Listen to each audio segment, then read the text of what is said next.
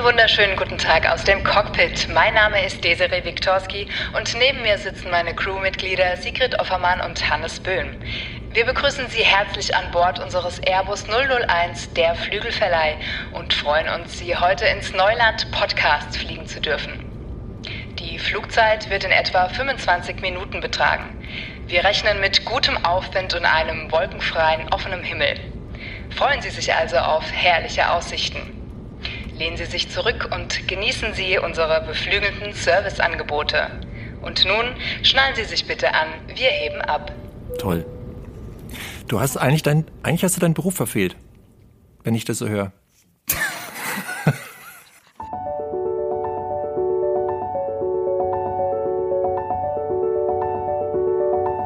Der Flügelverleih.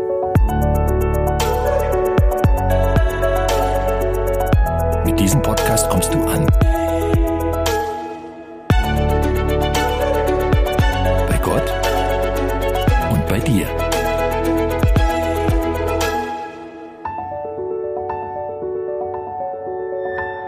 Ja, das hat mich jetzt schon total an Urlaub erinnert, aber ehrlich gesagt müssen wir jetzt auf den Boden der Tatsachen zurückkommen. Wir sitzen nicht im Flugzeug, wir sitzen im Verlag Gerd Medien zu dritt miteinander bei unserem ersten Podcast und möchten einfach mal allen erzählen, was wir gerne machen würden, was wir hier vorhaben. Was haben wir eigentlich im Gepäck, in unserem Fluggepäck? Warum machen wir das? Das ist eine sehr gute Frage, weil ich meine, Podcasts gibt's ja wirklich wie Sand am Meer inzwischen, was ja schön ist. Ist ein schönes Medium mit vielen Hörern, steigenden Hörern. Ähm, warum machen wir denn jetzt eigentlich einen? Das ist eine sehr gute Frage. Und ich finde, eine Antwort, die sich aufdrängt, ist, als Verlag haben wir natürlich jede Menge spannende Themen, spannende Buchautoren. Wir sind aber auch gleichzeitig Plattenlabel, spannende Künstler, die äh, Alben machen, die Sachen zu erzählen haben. Und ähm, die wollen entdeckt werden. Das würde ich auch so sehen. Also ich glaube, wir haben irgendwann zusammengesessen und gesagt, wir haben eigentlich alles im Gepäck, was es braucht, um einen Podcast zu machen, der wirklich beflügelt. Neben den äh, ja, Songs, Büchern, Filmen, wie auch immer, sind es vor allem auch die Menschen, äh, denen wir begegnen, mit denen wir zusammenarbeiten und ähm, die ihre Geschichten haben, ihre Geschichten hinter ihren Songs, hinter ihren Büchern. Und wir haben uns gedacht, es wäre doch total spannend, wenn wir euch da draußen mal so Insider-Einblicke geben könnten ähm, in die Geschichten hinter den Büchern, hinter den CDs, hinter den Filmen zum Teil auch, um einfach nochmal, ja, euch bisschen mehr Aufschwung in den Alltag bringen zu können. Genau, deshalb sind wir da. Es ist eine spannende Sache. Flügelverleih habe ich mir jetzt so überlegt. Das ist ja nicht auf Desirees und meinem Mist gewachsen, das hat sich Hannes ausgedacht. Hannes, was genau äh, bedeutet das für dich? Der Flügelverleih? Hm. Erstmal mag ich das Wort, weil das Wort gibt's eigentlich gar nicht. Ich könnte mir einen Flügel leihen, wenn ich eine große Konzert geben will und Pianist bin, kann ich mir schon Flügel Das stimmt. Guck mal, du aber, denkst bei Flügel ans Instrument. Schau. ja, aber das ist es nicht. Ja, ich habe halt direkt was anderes gedacht. Ne? Ähm, Ich habe mir halt gedacht, Flügel können wir alle mal brauchen. Immer wieder mal mitten im Alltag so erhebende Momente erleben. Gerade wenn es einem nicht so gut geht und den wenigsten von uns geht es ja eigentlich immer gut und die wenigsten von uns sind immer nur am Fliegen. Und deswegen fand ich, ähm, das ist doch schön, wenn man, ist ein schönes Bild, wenn man so eine Weile diesen Podcast hört, eine Folge hört und in diesem Podcast irgendwie gute Gedanken zu hören bekommt von interessanten Leuten, die einem selber vielleicht auch helfen fürs eigene Leben, so Äh, besser, ja, besser mit Dingen umzugehen und hier und da auch ein Stück weit Flügel zu bekommen und abzuheben, Dinge hinter sich zu lassen, einen Aufwärtstrieb zu haben und ja, Momente zu zu erleben, wo man gefühlt sich ein bisschen leichter fühlt, so. Wo man himmelwärts getragen wird. Um es ein bisschen poetischer auszudrücken. Deswegen bist du auch zu Recht in dieser Dreierrunde dabei. Ich muss sagen, ich finde, äh, es gibt einfach nichts ähm, Schöneres und deswegen denke ich, sitzen wir auch alle hier, als äh, einen Teil dazu beitragen zu können, ähm, ja, Menschen ein Stück weit näher zu Gott zu bringen und äh, ihnen eben Flügel zu verleihen. Das ist ein sehr, sehr passendes Bild. Deswegen waren wir da auch nicht gleich, aber sehr schnell äh, einer Meinung mit unserem Hannes, dass es der ideale Titel für unseren Podcast wird. Ja, und ich finde das schön, dass du darauf hinweist, dass ihr von selber auch äh, zur Einsicht gekommen seid, dass das wirklich ein passender Titel ist. Es gab schon viele andere Vorschläge, aber wir waren dann irgendwann, oder eigentlich relativ schnell, waren wir bei dir. dass wir gerne Flügel hier verleihen wollen und mit euch abheben. Genau. Zu neuen Themen. Jetzt ist es ja so, wir haben ja im Moment noch keinen Künstler, keine Künstlerin bei uns, kein, keine Autorin, kein Autor, sondern jetzt, jetzt sitzen nur wir drei hier.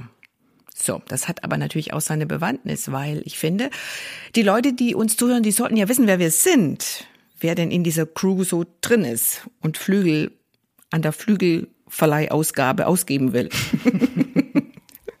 ja, ähm, das ist so die Idee von dieser Folge. Und weil wir ja nicht langweilen wollen, kommen wir direkt zur Sache.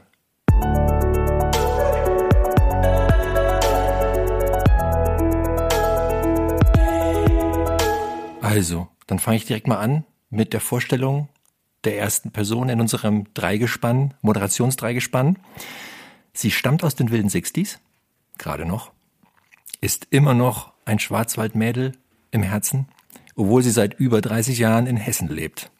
In ihrer Jugend hatte sie ein Faible für Fußballreportagen im Radio, hat in den 90ern die großen Aufbrüche Berlins miterlebt weil sie dort als Redakteurin für das Hauptstadtstudio des Evangeliumsrundfunks unterwegs war. Seit der Jahrtausendwende lebt sie in Mittelhessen und hat dort auch ihre Familie mit zwei Kindern gegründet. Knapp 30 Jahre verbrachte sie beim besagten ERF vor und hinter dem Mikro, also als Moderatorin und Redakteurin, bevor sie zum Verlag Gerd Medien wechselte. Das passt gut, denn sie mag alles, was mit Papier und Büchern zu tun hat und sie liebt es, Collagen zu basteln. Außerdem ist sie gerne Bewegung, vorzugsweise draußen. Sigrid Offermann. Wow. Hannes, also ich fühlte mich jetzt sehr vorgestellt. Ja, nicht vorgeführt. ich wollte gerade sagen, besser nee. vorgestellt als nee. vorgeführt. Es trifft alles einfach zu. Mhm. Ja, also und da merkt man schon, also selbst ich lerne da neue Facetten. Also ich würde lieben gern mit dir direkt mal über die 90er Jahre in Berlin sprechen. Ich mhm. meine, eine Stadt, die jahrelang so mehr oder weniger ne, geteilt war und so eine Hauptstadt, die aber irgendwie gar keine gescheite war, zumindest für, für, für Westdeutschland nicht so richtig, eher so eine Insel irgendwo. Äh, die Politiker haben Bonn vorgezogen. Ähm, was war da so besonders, so in den 90ern, dieser Aufbruch? Was, mhm. was, wie würdest du das beschreiben? Also ich bin, bin 94 nach Berlin gekommen ähm, das Besondere war, dass man gemerkt hat, dass an allen Ecken und Enden was Neues entsteht. Es wurde natürlich gebaut wie irre. Der Verkehr war schrecklich, man stand ständig vor irgendeiner Sperrung. Und die Menschen haben versucht zusammenzufinden. Das Interessante war für mich als Zugezogene, dass ich mich in beiden Teilen der Stadt völlig natürlich bewegt habe. Ich habe mir alles angeguckt, natürlich im Westen den Funkturm und den Kurfürstendamm genauso wie im Osten den Alexanderplatz und äh, den Volkspark Friedrichshain oder so und habe aber gemerkt, dass die Urberliner, die Wessis und die Ossis tatsächlich richtig Manschetten hatten. Ich habe viele Westberliner getroffen, die gar noch, gar noch nicht beim Alexanderplatz waren, fünf Jahre nach der Wende. Ich habe Ostberliner getroffen, die nicht im Kurfürstendamm waren. Ich dachte, hey, what? Also da habe ich gemerkt, es ist wirklich schwierig, was, was so lange getrennt war, zu vereinen. Und ich glaube, der Stadt hat's so gesehen recht gut getan, dass so viele, viele Menschen zugezogen sind und von außen kamen, so dass ich das immer mehr vermischen konnte. Aber es war, es lag Aufbruch in der Luft, wirklich spürbar. Es war auch die Zeit, in der Christo den Reichstag verhüllt hat und äh, äh wo dann wirklich auch die Westberliner rübergekommen sind zum Reichstag und sich das angeschaut haben. Sehr, sehr spannend. Äh, ja, ich kann es schlecht sagen. Es war so eine Stimmung, wie man sitzt ganz vorne auf der Stuhlkante, weil man weiß, es geht jetzt irgendwas los. So, so wie Inhalt. dieser Podcast. Genau, ja, genau. Eine ganze Stadt war so. Eine andere Facette, die ich sehr spannend finde an dir, ist deine Vorliebe für äh, Fußballreportagen im Radio. Ist, da, ist das immer noch so oder? Ah, ist wirklich witzig. Nein, ist nicht mehr so. Ich kann mir das gut anhören. Ich hatte einfach, ich habe fürchterlich gerne Radio gehört als Teenager. Und ich fand es so faszinierend, wie diese ähm, Reporter dir Bilder in die Ohren malen konnten. Also die haben so geredet, dass ich mir vorstellen konnte, wie der Ball rollt. Und das hat mich einfach fasziniert. Das war noch nicht mal so sehr der Fußball. Ich habe auch gern Fußball geguckt und wusste dann immer mittags schon die Ergebnisse vom VfB, was meinen Vater geärgert hat, weil der war VfB-Fan, der hat sich das aber erst um 18 Uhr in der Sportschau angeschaut. Und ich wusste dann immer schon, habe ihn immer gespoilert, hat er sich geärgert. Aber einfach die Tatsache, dass man mit Sprache Bilder im Kopf entstehen lassen kann. Das fand ich toll. Und da saß ich in meinem Zimmer und habe Samstagnachmittags immer diese Konferenzschaltungen gehört. Fand ich cool. Dachte ich, könnte ich werden, war es dann doch nicht ganz. An dieser Leidenschaft bist du dann ja gefolgt, was viele Jahrzehnte, kann man ja sagen, dann beim ERF, dem Evangeliumsrundfunk, haben wir gerade schon gehört. Jetzt arbeitest du in einem Verlag und auch Bücher können das ja mit Worten genau. Bilder malen in den Kopf hinein. Gibt es ein Buch, wo du sagst, Mensch, das ist ein Buch, das hat mir Flügel verliehen? Ich habe ein aktuelles mitgebracht. Es gibt natürlich viele Bücher. Es ist auch ein bisschen fies, wenn man einer Lektorin so eine Frage stellt. Aber ich habe eins mitgebracht, ähm, was mir in letzter Zeit wirklich ähm, Flügel verliehen hat, mich aber auch wieder geerdet hat auf der anderen Seite. Das ist von Christina Schöffler vom Stolpern und Tanzen, das Leben, Jesus und ich. Das ist eine Frau, die ist in meinem Alter und die ist in meinem Dorf im Schwarzwald aufgewachsen, was ich beim Lesen bemerkt habe. Ich habe plötzlich gedacht, ich kenne hier alles. Ich weiß, wovon sie schreibt. Ich habe dann auch rausgefunden, wer es ist. Hatte natürlich einen anderen Namen, hat inzwischen geheiratet. Und äh, was mich aber fasziniert ist an diesem Buch, dass sie das Stolpern so äh, thematisiert in einer großen Ehrlichkeit und einfach sagt, ich, ich muss nichts beweisen, mir nicht und Gott nicht und meinen Mitmenschen nicht, weil ich lebe von der Gnade, auch in meinem ganz normalen Alltag. Mit meinem Kind, das mich nervt, mit meinem Mann, der die Dinge anders entscheidet, als ich mir es wünschen würde oder was auch immer. Und trotzdem darin Jesus zu sehen und ihn immer so mit einzubeziehen, das hat mich ganz, ganz tief berührt. Ich habe es vor vier, fünf Wochen gelesen und ähm, im Moment gerade mein Favorite. Gibt es irgendeinen Aspekt, den du, der dich besonders angesprochen hat? Genau diese Ehrlichkeit. Also, weil wir in einer Zeit leben, wo so viel darüber gesprochen wird, wie man sich selbst optimieren kann. Höher, schneller, weiter, besser ist irgendwie nie gut genug. Und da hast du eine Frau, die gleich alt ist wie ich. Das hat natürlich auch was damit zu tun. Das ist die gleiche Lebenssituation. Mutter, Ehefrau. Und die sagt einfach, ey, es läuft nicht so wie bei Instagram auf den Fotos wir scheitern und ich habe mein Kind heute angeschrien. Eigentlich war es total bescheuert, weil ich war schlecht drauf und er hat eigentlich nichts falsch gemacht und und trotzdem ich komme abends wieder, komm zu meinem Jesus und lass mir von ihm sagen und ich habe dich trotzdem lieb. Und das fand ich so schön, dass ich immer sage, ich gehe dahin und bitte ihn, sag mir's bitte nochmal. Flügel verleihen können ja verschiedene Dinge. Bücher, Radiosendungen, ein schönes Bild, aber auch Musik. Gibt es irgendein Lied, wo du sagst, Mensch, da hebe ich innerlich ab, das beflügelt mich? Tatsächlich. Ich habe es gestern wieder angehört und ich habe jedes Mal Tränen in den Augen. Es ist ein bisschen peinlich, weil es ein uraltes Ding äh, von Darlene Jack, ähm, Shout to the Lord. Die Geschichte dahinter ist, ich war in einer Jüngerschaftsschule von Jugend mit einer Mission in den späten 90er Jahren. Bei mir ist immer alles schon ein bisschen her. Und da war das das allererste Lied, das wir gemeinsam gesungen haben. Ich kannte es nicht äh, zu dem Zeitpunkt, habe es aber ab dann Dutzende, Hunderte von Malen gesungen in der Zeit bei Jugend mit einer Mission danach. Und es hat mich tief berührt, die ganze Atmosphäre dort, der Inhalt, diese Ehrfurcht vor Gott, die drin zum Ausdruck kommt. Und dann hatte ich vor einiger Zeit nochmal einen wunderschönen Moment, als unser Sohn, der lernt Klavier spielen und wurde vom ähm, Gottesdienstleiter gefragt, ob er denn mal im Gottesdienst was spielen würde. Da war er elf Jahre alt und hat dann dieses Lied begleitet am Klavier. Shout to the Lord hat er sich selber ausgesucht. Und ich saß dann da im Gottesdienst und hörte meinem Sohn zu, wie er das spielt und fühlte mich erinnert an diese Zeit vor vielen Jahren in meiner Jüngerschaftsschule.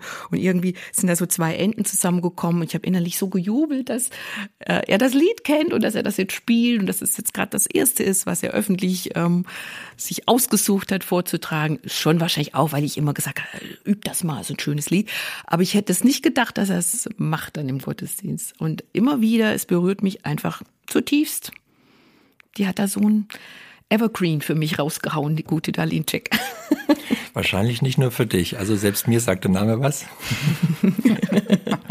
Wobei ich, ich meine, ich äh, arbeite natürlich auch schon lange bei Gerd äh, und habe schon viel Musik kommen und gehen sehen. Und Darlene Check, die ja war da auch mit dabei, ob nun äh, solo oder im Hillsong-Kontext auf jeden Fall.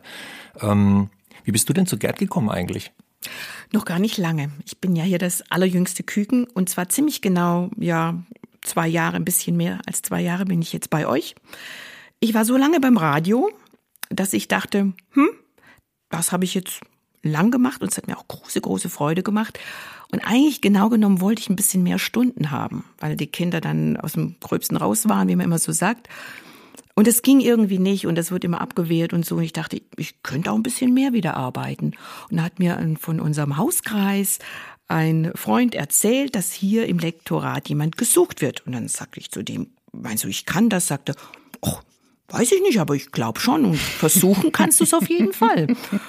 Und habe ich mich in einer Nacht- und Nebelaktion beworben. Mein Mann wusste das nicht mal, weil wir, er war zu dem Zeitpunkt auf Dienstreise. Und als der wiederkam, hatte ich schon fast die Einladung für ein Vorstellungsgespräch. Das war alles ziemlich aufregend. Und ich war so, ich habe irgendwie, ich habe da was gemacht. Ich habe da so einen Stein ins Rollen gebracht. Ich weiß gar nicht, was hier passiert. Naja, und schlussendlich hat das doch ganz gut alles gepasst und so bin ich hier gelandet und habe auch wirklich den Eindruck, dass Gott eine Tür aufgemacht hat und ich durfte durchgehen und ähm, bin in einen schönen neuen Raum gelandet. Man könnte auch sagen, wir sind quasi über Nacht die Flügel gewachsen, mal ein Neuland zu befliegen. Ja, und das ist nicht so leicht nach fast 30 Jahren. Das glaube ich dir gerne. Man wird ja dann auch so ein bisschen gemütlich und denkt, hier kenne ich mich aus, das ist meine Komfortzone. Aber es war gut, die auch mal zu verlassen, mal in eine andere Richtung zu fliegen, um mal im Bild zu bleiben. Aber ich finde das schön, dass du auch Gott einbeziehst, weil das, wenn man, wenn man so ein bisschen auf deine Biografie schaut, sieht man ja schon den roten Faden, der ganz viel mit Gott zu tun hat. So nach dem Motto, was ist denn dein Plan so? Was ist denn meine Berufung? Mhm. Und der bist du eigentlich all die Jahre echt gefolgt, bis zum heutigen Tag. Ich, ich habe es versucht. Man, es fallen diese Zettel fallen ja nicht vom Himmel, aber ich habe schon oft und gern gefragt, Herr, sag mal was. Wie denkst du jetzt darüber? Ist das gut, dass bis, bis auch so, als mein jetziger Mann damals vor der Tür stand und eine Freundschaft anfangen wollte, habe ich gesagt, wait, wir, wir müssen das jetzt erstmal besprechen. Und er war etwas überrascht, fand es aber gut und hat tatsächlich mit mir treuherzig zwei Monate gewartet und gebetet, bis ich mein Ja hatte. Er hat es da damals schon, aber es gehören mal zwei dazu. Es war mir immer ein Anliegen, dass er mit drin ist im Team. Es das heißt nicht, dass ich immer alles richtig gemacht hätte und immer alles sofort gewusst hätte. Nee. Aber so insgesamt, bei großen Linien jedenfalls, war es mir immer ganz wichtig, dass ich irgendwie hinhöre und höre, was er, was Gott dazu zu sagen hat. Sigrid, danke für die Einblicke in dein Leben. Sehr gern.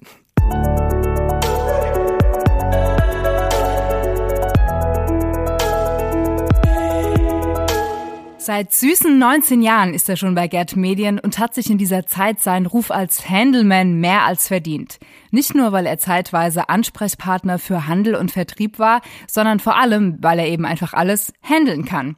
Mittlerweile macht er wieder das, was er am besten kann und am meisten liebt. Marketing. Doch obwohl unser Marke-King, wie er sich selbst gerne in aller Bescheidenheit nennt, ein gesundes Selbstbewusstsein hat, begegnet er jedem Menschen auf Augenhöhe. Ja, er gibt einem selbst in stressigsten Zeiten das Gefühl, immer ganz bei der Sache und vor allem ganz bei seinem Gegenüber zu sein. Eben einfach immer all in. Ziemlich Jesus-like, würde ich sagen. Dazu passt auch, dass er früher mal bei den Jesus Freaks war und so eine richtige lange Rockermähne trug. Von den langen Haaren ist heute so rein gar nichts mehr übrig geblieben, aber ein Freak für Gott ist er immer noch. Und dieser Gott hat eben nur die besten Cover und Titel und das beste Marketing verdient. Bei meinem Vorstellungsgespräch vor fünf Jahren war er dabei.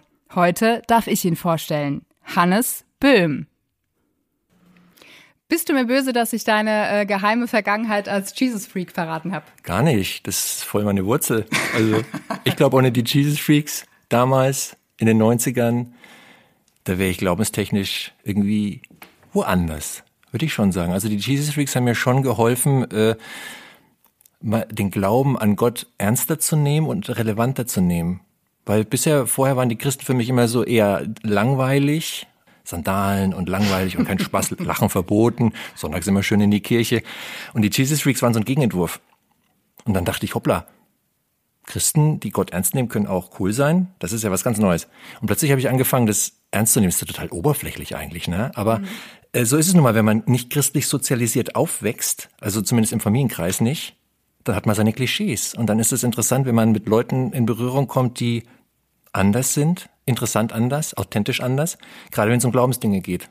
Hm. War für dich dann auch schnell klar, ähm, nachdem du ein Freak für Jesus wurdest, dass du auch arbeiten willst für diesen Jesus, für diesen Gott? Voll. Das war so. Ich war, Aber das, Gerd Medien war nicht dein erster Job. Nee, ich kannte Gerd überhaupt nicht. ich habe zu der Zeit habe ich in der Bank gearbeitet.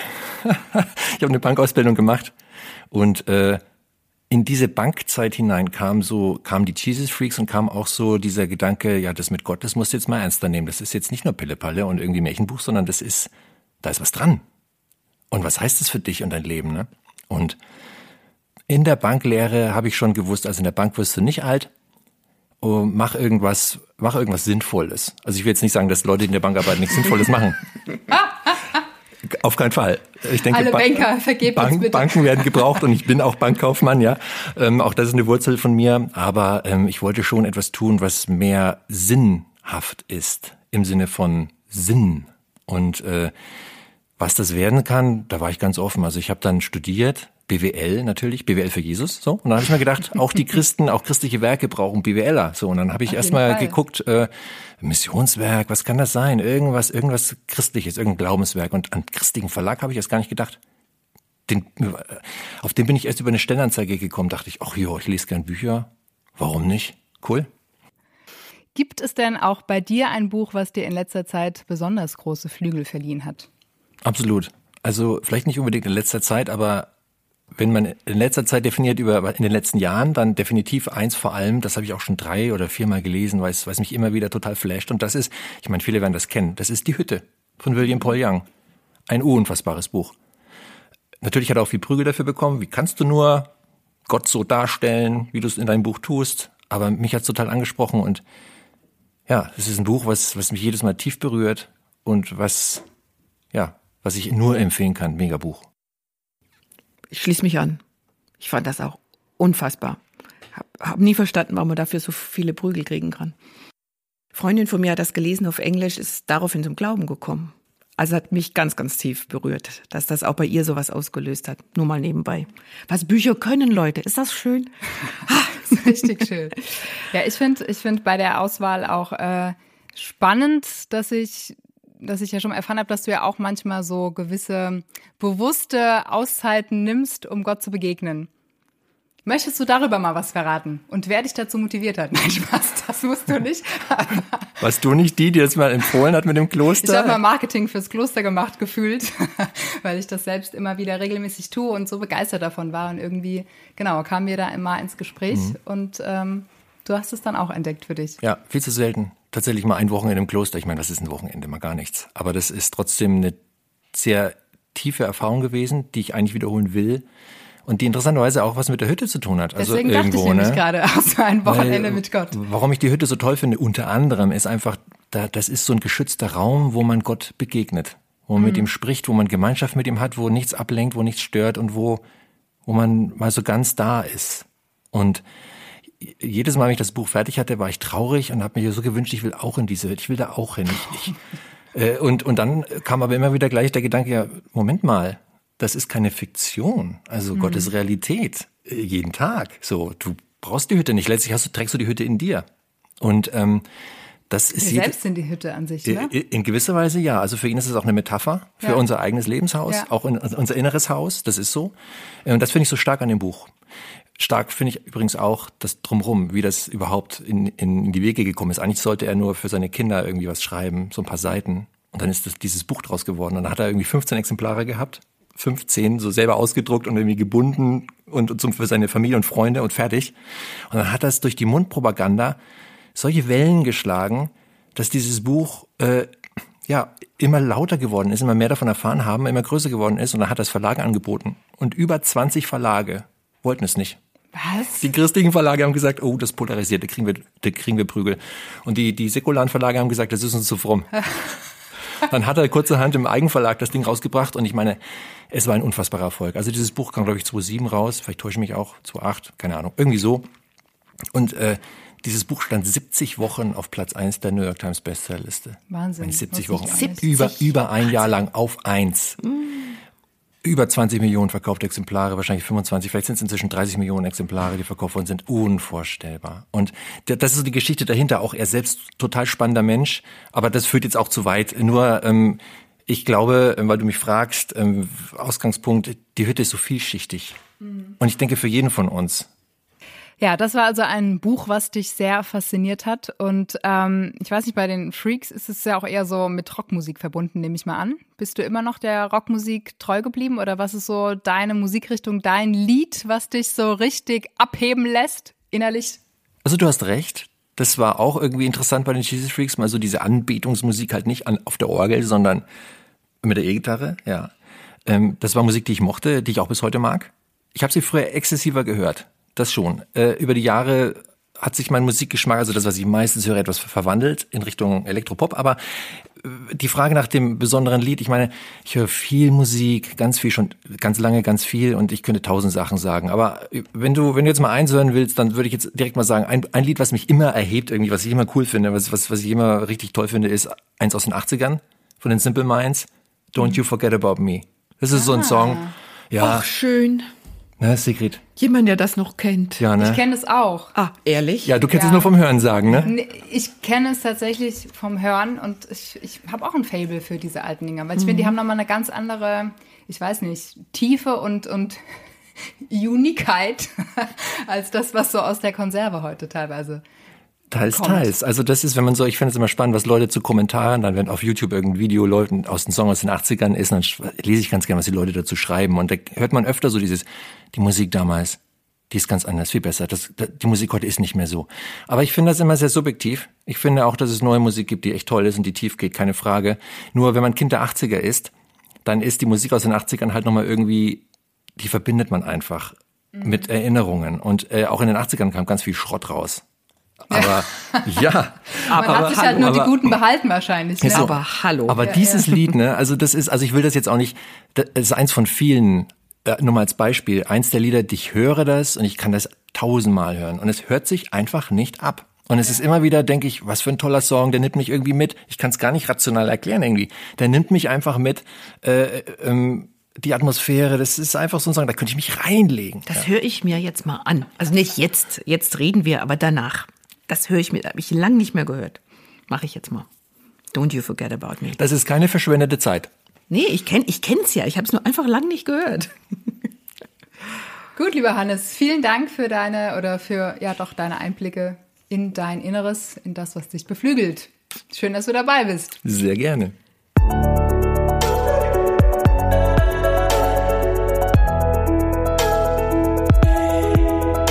Wir sind zu dritt und haben noch eine Lady vorzustellen. Sie kam in den späten 80ern gemeinsam mit ihrem Zwillingsbruder auf die Welt.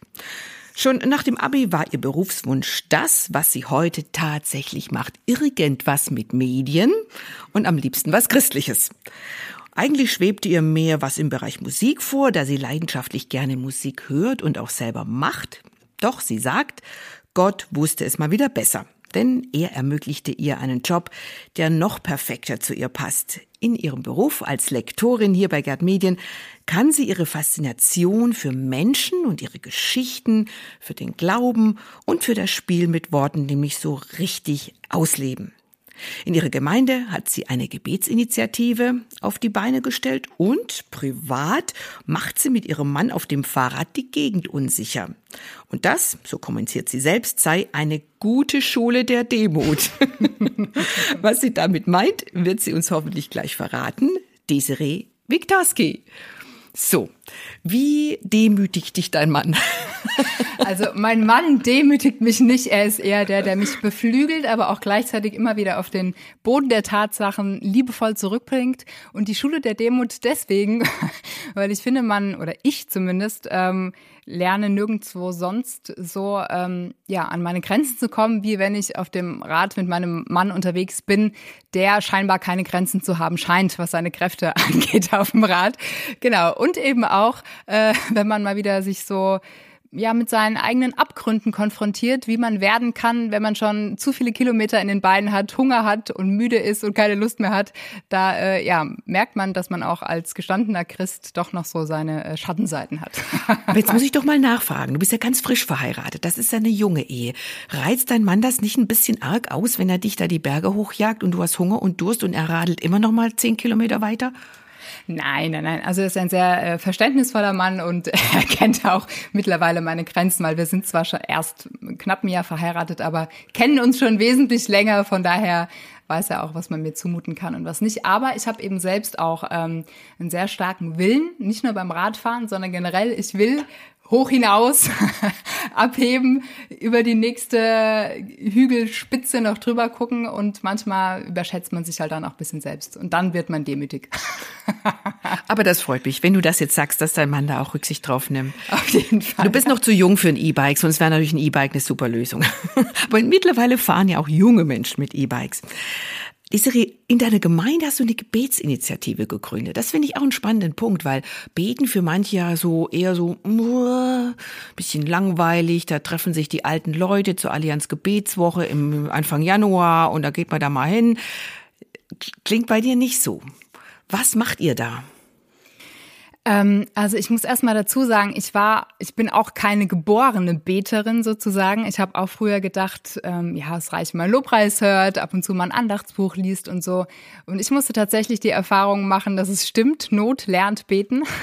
Ich bin auch schon durch einige äh, tiefere Täler gefahren, nicht nur mit dem Rad und habe in dieser Zeit ähm, ganz neu gelernt, wie essentiell wichtig es ist zu beten und wie sehr mich das ähm, an die Lebensquelle findet, die Gott für mich ist und was für eine Kraft einfach auch im Gebet ist. Und tatsächlich war es ähm, auch ein Buch, das wollte ich jetzt eigentlich gar nicht vorstellen, aber ähm, was da auch was in mir zum Klingen gebracht hat, und zwar war das von äh, Johannes Hartl, in, in meinem Herzen ein Feuer oder so ähnlich. Genau, wo er auch ähm, erzählt, wie es dazu kam, dass er das Gebetshaus in Augsburg gegründet hat. Und irgendwie hat mich da beim Lesen schon so fasziniert, diese Vorstellung, dass man seine Zeit im positivsten Sinne verschwendet, einfach um Gott anzubeten, einfach um ja ihm nah zu sein, um ja Gemeinschaft mit ihm zu pflegen. Und ähm, das hat mich wirklich fasziniert. Und ich war dann tatsächlich beim letzten Wochenende vor dem ersten Lockdown zum ersten Mal ähm, im Gebetshaus Augsburg. Und ähm, ja, man hat ja manchmal so brannte nicht dein Herz Momente, wo man wirklich so Einfälle hat, bei denen man das Gefühl hat, okay, das ist jetzt was, das dir wirklich Gott aufs Herz legt. Und irgendwie war da auf einmal der Gedanke, Mensch, sowas müssten wir doch mal in Wetzlar machen. Ich habe das mal mit meinem Pastor geteilt und er meinte, das ist krass, weil er hat schon seit Jahren auch diesen Wunsch auf dem Herz, aber es haben noch so die, die Mitstreiter gefehlt, die auch ja da wirklich tatkräftig mitmachen würden. Ja, und so ist das gewachsen. Und mittlerweile sind wir ähm, ein Team wirklich überkonfessionell aus unterschiedlichsten Gemeinden in Wetzlar, die sich zu unterschiedlichen Zeiten in der Woche treffen zum Gebet und ähm, haben auch schon zwei, zwölf Stunden Gebetstage gemacht. Und ich finde es einfach faszinierend, weil ich wirklich erkannt habe, dass es eben keinerlei Zeitverschwendung ist, sondern das wertvollste Gegengewicht zu unserer schneller, weiter, höher Einstellung, die in unserer Gesellschaft ja gerade da ist. Einfach dieses vor Gott sein, vor Gott zur Ruhe kommen und auf den blicken, ähm, ja, der alles in der Hand hat und dem alle Ehre gebührt. Mhm. Unfrommer kann ich es jetzt nicht ausdrücken, aber es ist einfach so. Du hast gerade genau. das Buch von Johannes Hartl erwähnt. Ähm, wir haben jetzt uns ausgetauscht alle über Bücher, die uns beflügeln. Das war gar nicht das, was du eigentlich mitgebracht hast. Was, was ist dein beflügelndstes, das ist ein schweres Wort, Buch, wo du sagst, ey, das ist richtig, richtig klasse. Also ich habe tatsächlich auch viele beflügelnde Bücher, aber das Siehste, was mich ist schwer. Es ist sehr schwer, aber das was mich tatsächlich in letzter Zeit am meisten beflügelt hat, ist eins, was ich selbst betreut habe hier bei Gerte Medien und zwar ist das von Christoph Domes der Heilige Geist, nee, Heilige Geist, der nahbarer Gott, engster Vertrauter und größter Wunderwirker. Wer hat sich diesen Titel ausgedacht? Der Marke King? ich, ich weiß nicht. Ich glaube, der Titel überfordert die Leute. Also einige wird er überfordern, weil Heiliger Geist, der was ist das bitte für ein Buchtitel? Also der Gedanke war, dass es wie so, ein, wie so ein Duden-Eintrag ist und dass man sich eben den Heiligen Geist nochmal genauer anschaut und guckt, okay, was ist er eigentlich? Und das sind eben diese drei Aspekte. Ähm, er ist der Gott, der uns am nächsten kommt, der nahbare Gott, der in uns lebt. Er ist unser engster Vertrauter, der wirklich jeden Winkel unseres Herzens kennt, aber eben auch der größte Wunderwirker. Und ich finde, ähm, ich komme auch aus einem ganz, äh, wie soll ich sagen, bodenständigen gemeindlichen Hintergrund ursprünglich aus der evangelischen Landeskirche und so in meiner Glaubensbiografie merke ich, wie ich immer mehr äh, himmelwärts getragen wurde im Sinne von immer mehr mit dem Übernatürlichen, ähm, ähnlich wie bei Hannes auch, also immer mehr dahin gekommen bin, dass Glaube nicht nur so was Nebensächliches sein kann, sondern dass es da wirklich um alles geht und dass es da wirklich auch noch so viel mehr zu entdecken und zu leben und zu erleben gibt, als das, was wir uns manchmal vorstellen können. Und dieses Buch war für mich nochmal so ein, ja, wirklich so, so ein Aufwind, nochmal mehr gerade von dem Heiligen Geist zu erwarten, mehr mit ihm wirklich in engster Zusammenarbeit durchs Leben zu gehen und ähm, ja, wirklich auf diese Kraft zuzugreifen, die uns als Christen ähm, verheißen ist. Jetzt gehen wir mal zur Musik. Das ist ja was, wofür dein Herz auch richtig brennt. Und du wolltest eigentlich hier bei Gerd Medien im Musiklabel anfangen. Hat irgendwie nicht geklappt. Du bist schlussendlich im Lektorat gelandet über einige Umwege. Sag's aber, das war eigentlich besser. Trotzdem glaube ich, dass jemand wie du wirklich so ein Lied hat, das im Flügel verleiht. Welches wäre das? Jetzt, jetzt hast du natürlich eine Steilvorlage gegeben, ähm, wo ich äh, ja auch wieder auf dem Boden der Tatsachen landen muss. Ich habe tatsächlich auch da mehrere, gerade weil ich Musik liebe und für mich ähm, Lieder die Möglichkeit bedeutet, äh, Wahrheiten direkt ins Herz äh, sinken zu lassen, ähm, weil es eben nicht diesen Umweg über den Verstand gibt. Und tatsächlich habe ich immer so in unterschiedlichen Zeiten unterschiedliche äh, Powerlieder, ähm, ähm, die ich, wo ich dann singend mir das ins Herz bete, was ich gerade brauche in meinem Glauben und wo ich gerade stehe gedanklich. Aber es gibt tatsächlich ein Lied, was mich ähm, immer wieder bewegt, was mir immer wieder Tränen in die Augen treibt. Und das ist ähm, Mighty to Save von Hillsong, weil es eines der ersten Lieder war, die ich damals kennengelernt habe als neue Worship-Songs. Kannte ich damals alles nicht. Äh, vor allem aber auch ähm, ja, wegen dieser Bedeutung, die ich selbst auch schon immer wieder erfahren durfte in meinem Leben, dass Gott wirklich mächtig ist zu retten, egal aus was und egal um was es geht. Und ähm, gerade auch in der Bridge, wo es heißt, ähm, Shine your light and let the whole world see, we're singing for the glory of the risen King. Also strahl dein Licht, dass die ganze Welt es sieht. Und wir singen dem auferstandenen Herrn.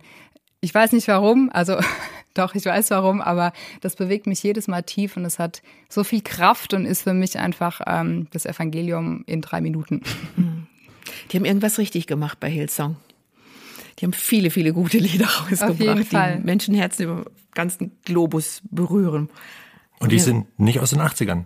Das stimmt. Aber es gibt genau. noch viele, viele andere Künstlerinnen und Künstler, die das auch sehr, sehr gut können. Und die wollen wir hier in unserem Podcast vorstellen beim Flügelverleih. Ich freue mich so, drauf. Du hast jetzt richtig toll die Kurve gekriegt. Landeanflug, ne? Genau, so. genau, Landeanflug. Die Passagiere können sich langsam bitte wieder anschnallen. Pling. genau. Wie war das am Anfang mit 25 Minuten? Ja, wenn es einmal so richtig beflügelt und abhebt, dann kommt man eben in Sphären, wo äh, Raum und Zeit keine Rolle mehr spielen. Don't you forget about me, forget about the time. Das Line. ich glaube, das ist auch Teil des, so ist von so Flugmomenten, Flügelmomenten. Die Zeit ist dann einfach relativ, ne? So ist es. Kein Mensch schaut auf die Uhr, wann, wann ist denn endlich? Außer ist es unbequem im Mir Flugzeug. ist auch aufgefallen, keiner hat eine an. Keiner von uns trägt Das ist Uhr. natürlich die beste Voraussetzung. Zeit wird überbewertet, stimmt's? Also, zumindest wenn sie gut investiert ist, dann ist sie, so ist dann ist sie zweitrangig. Und Zeit, die in den Ewigen investiert wird, ist immer gut investiert.